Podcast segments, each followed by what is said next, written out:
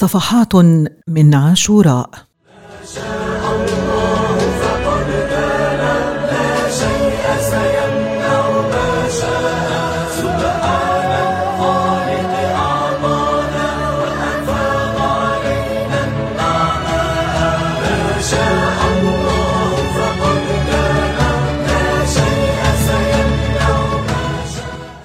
الحمد لله الذي أرسل رسوله بالهدى ودين الحق. فجاءنا نبينا محمد صلى الله عليه وسلم رحمة للعالمين سراجا منيرا للمهتدين والمسترشدين. هدى الله به الأمة وكشف به الغمة وأخرج به الناس من الظلمات إلى النور. أما بعد إخوة الإيمان فقد أظلنا شهر عظيم مبارك هو شهر الله المحرم أول شهور السنة الهجرية وأحد الأشهر الحرم التي قال فيها الله تعالى إن عدة الشهور عند الله اثنا عشر شهرا في كتاب الله يوم خلق السماوات والأرض منها أربعة حرم. ذلك الدين القيم. فلا تظلموا فيهن أنفسكم.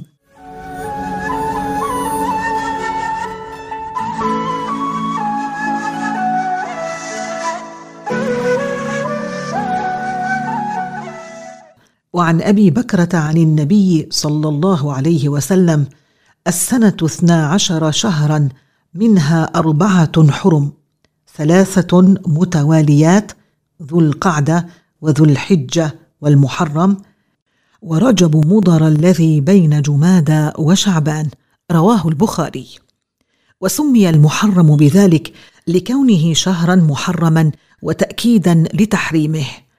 وذهب جماهير العلماء من السلف والخلف إلى أن عاشوراء هو اليوم العاشر من المحرم وهو اليوم الذي صامه النبي صلى الله عليه وسلم وقال فيه صوم يوم عاشوراء إني أحتسب على الله أن يكفر السنة التي قبله. رواه أبو داود. يا رسول الله يا حبيب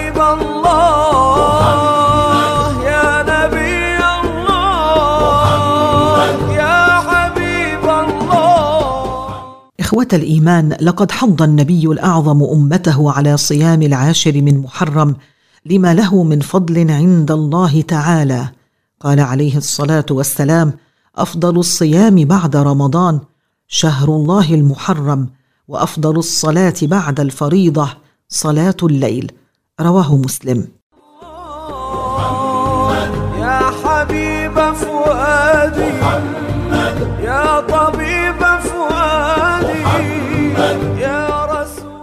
وعن ابن عباس رضي الله عنهما قال قدم النبي صلى الله عليه وسلم المدينة فرأى اليهود تصوم يوم عاشوراء فقال ما هذا؟ قالوا هذا يوم صالح هذا يوم نجى الله بني إسرائيل من عدوهم فصامه موسى. قال صلى الله عليه وسلم أنا أولى بموسى منهم فصامه وأمر أصحابه بصيامه. رواه البخاري.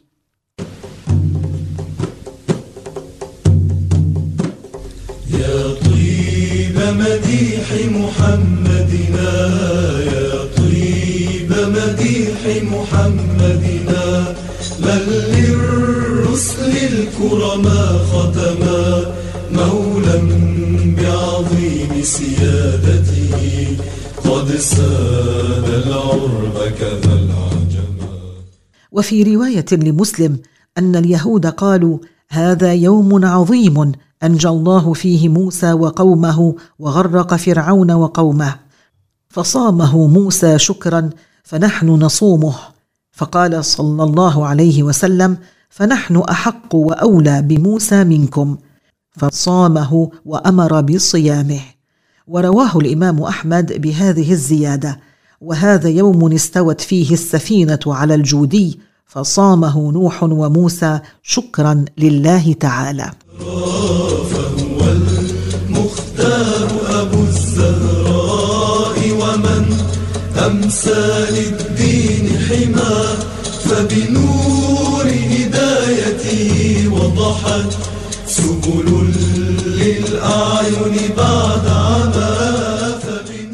قال الشافعي وأحمد وإسحاق وآخرون يستحب صوم التاسع والعاشر جميعا لأن النبي صلى الله عليه وسلم صام العاشر ونوى صيام التاسع.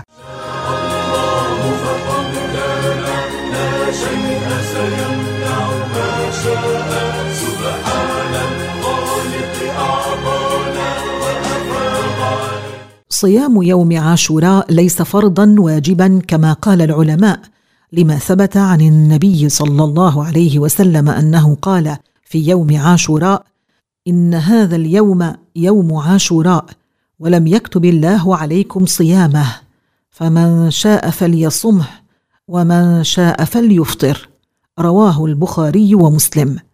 وقد حمل العلماء والفقهاء الأخبار الواردة عن النبي صلى الله عليه وسلم بالأمر بصومه على الاستحباب وليس على الوجوب.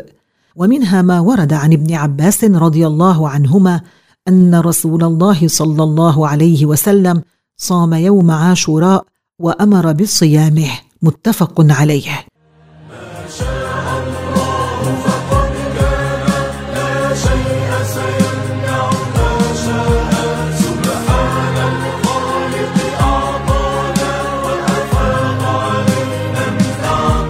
ويسن أيضا صوم يوم تاسوعاء وهو التاسع من شهر محرم لقوله عليه الصلاة والسلام لئن بقيت إلى قابل لأصومن التاسع. رواه مسلم.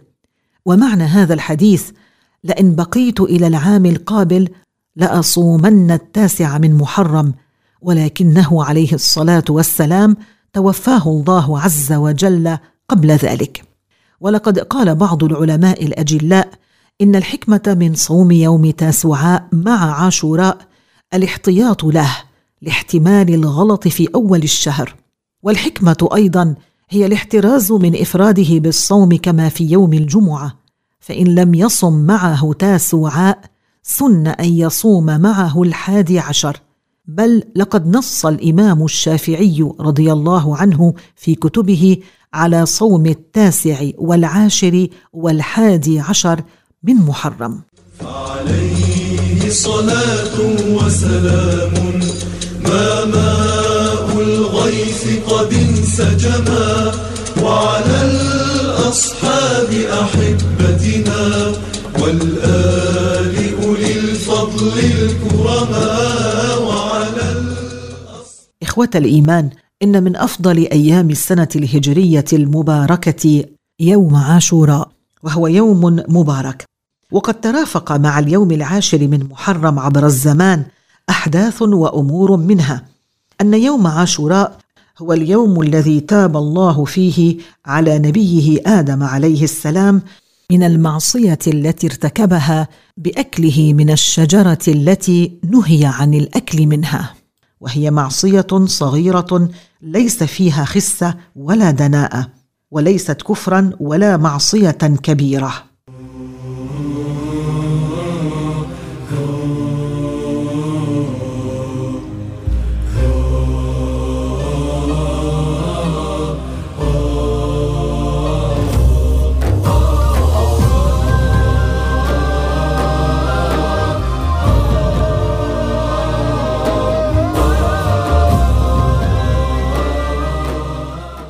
وفي هذا اليوم أيضا نجى الله تبارك وتعالى سفينة نوح عليه السلام فاستوت واستقرت على جبل الجودي في العراق بعد أن مكثت حوالي 150 يوما على الماء. وكان فيها نبي الله نوح عليه السلام ومن معه من المؤمنين الذين اتبعوه.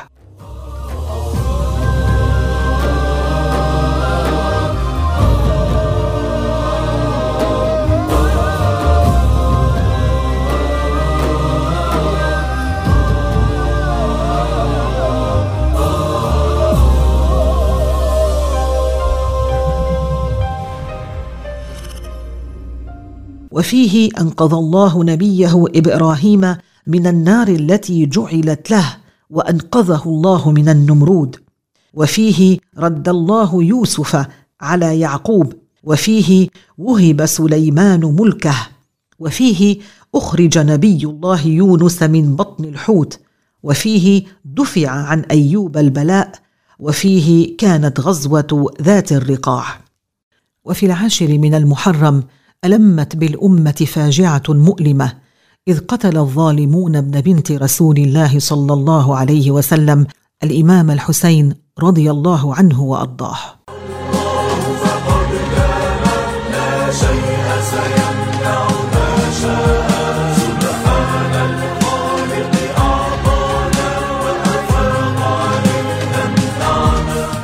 فيما مضى مستمعينا الكرام ذكرنا لكم فضائل صيام يوم العاشر من محرم إضافة إلى بعض الأحداث التاريخية التي حصلت في هذا اليوم.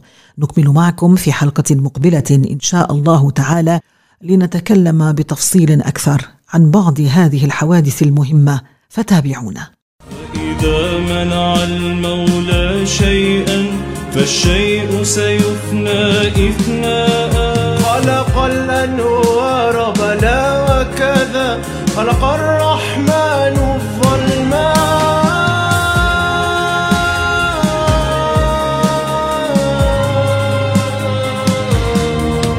لا تحوي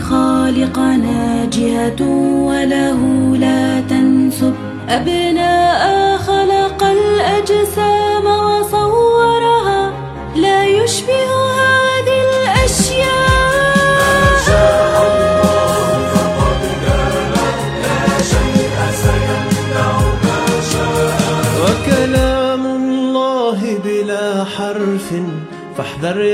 يا صاحي الأهواء. ربي خلق السراء لنا فضلا منه والضراء. يهدي من شاء هدايته ويضل الجاحد إشقاء. قد وفقنا لم يخذلنا. ربي وحبانا الآلاء